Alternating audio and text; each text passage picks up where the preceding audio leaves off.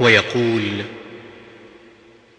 اللهم إني ظلمت نفسي ظلما كثيرا ولا يغفر الذنوب إلا أنت فاغفر لي مغفرة من عندك وارحمني إنك أنت الغفور الرحيم.